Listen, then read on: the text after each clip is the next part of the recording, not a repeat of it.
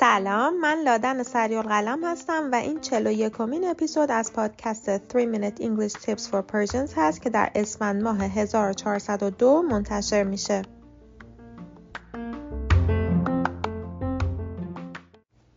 اگر پادکست ها رو تا الان دنبال کرده باشین احتمالا می‌دونین که به غیر از چند تا اپیزود بیشتر در مورد مهارت های کلامی زبان صحبت کردم. در فصل جدید می‌خوام روی چند تا از مهارت غیر کلامی تمرکز کنم که البته به بحث زبان انگلیسی هم غیر مرتبط نیستن. و احتمال زیاد هر کس چه در دنیای آکادمیک و چه در کسب و کار نیاز به این مهارت غیر کلامی رو برای یک بار هم که شده حس کرده. توی پادکست هایی که قرار از این هفته منتشر بشه می‌خوام در مورد نوشتن رزومه کاور و SOP Statement of Purpose صحبت بکنم. اولین قدم در اپلای کردن چه برای کار و چه برای تحصیل نوشتن رزومه است و من هم پادکست رو با نوشتن رزومه شروع می‌کنم و می‌خوام با یک نفر که تجربه خیلی زیادی در این مورد داره صحبت بکنم. بریم سراغ مصاحبه. سلام مریم جون. خیلی به پادکست من خوش اومدی. اول لطفا خودتو معرفی می‌کنی؟ سلام دادم من مریم هستم. اول خیلی ممنونم که منو دعوت کردی. اگه بخوام در واقع در مورد کاری که تا حالا انجام دادم و دلیل اینکه اینجا هستم صحبت بکنم باید بگم که من 20 ساله که معلم هستم حدود 10 سالش توی آمریکای شمالی بوده.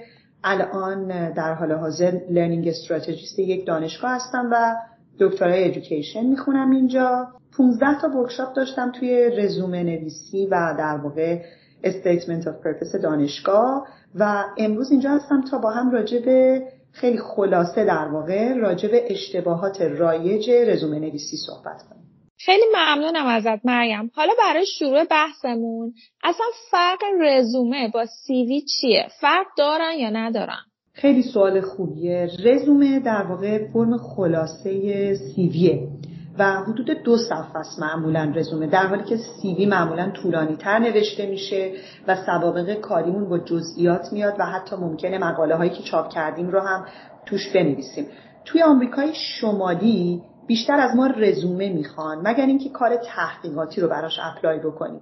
توی اروپا معمولا از ما سیوی می‌خوان ولی ممکنه منظورشون همون رزومه دو صفحه‌ایه باشه توصیه اینه که ما چک بکنیم قبلش که دقیقا از ما چی می‌خوان پس اگه بخوایم جمع بندی بکنیم رزومه رو باید حدود دو صفحه بنویسیم درسته؟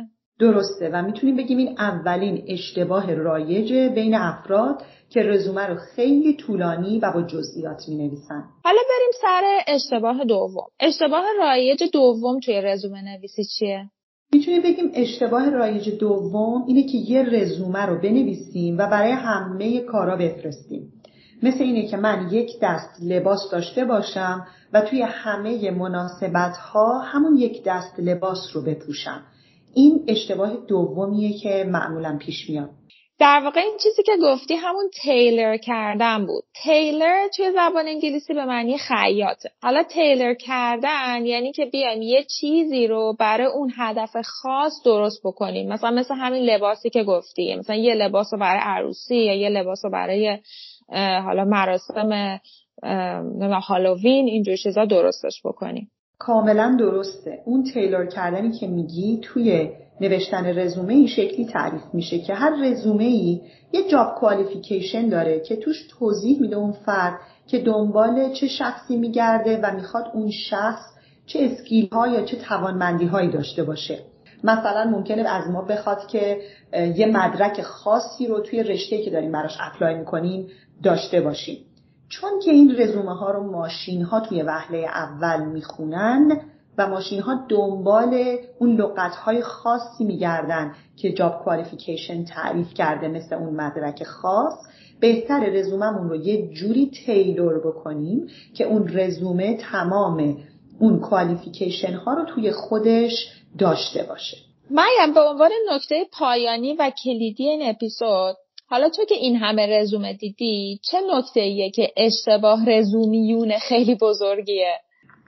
لادن یه اشتباه رزومیون خیلی بزرگ اینه که ترتیب کارهایی که کردیم و اشتباه بنویسیم.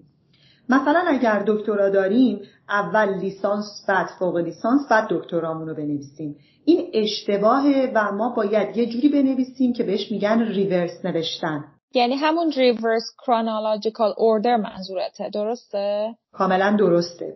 یعنی من اگر دکترا دارم اول باید دکترام رو بنویسم بعد فوق لیسانسم و بعد لیسانسم رو توی قسمت ایژوکیشن مریم جان به نکته خیلی خوبی اشاره کردی. ازت ممنونم. حالا دوست داشتم توی اپیزود بعدی در مورد محتوای رزومه صحبت بکنیم. یعنی اینکه چه نکاتی رو باید توی رزومه بیاریم. به چه ترتیبی بیاریم و اینکه برای هر شغلی که می‌خوام اپلای بکنیم ببینیم که چطوری می‌تونیم ترتیب رزومه و محتوای رزومه رو عوض بکنیم. خیلی ممنون از تو و امیدوارم که این اپیزود برای شنونده های خوب پادکستت هم به درد بخور باشه.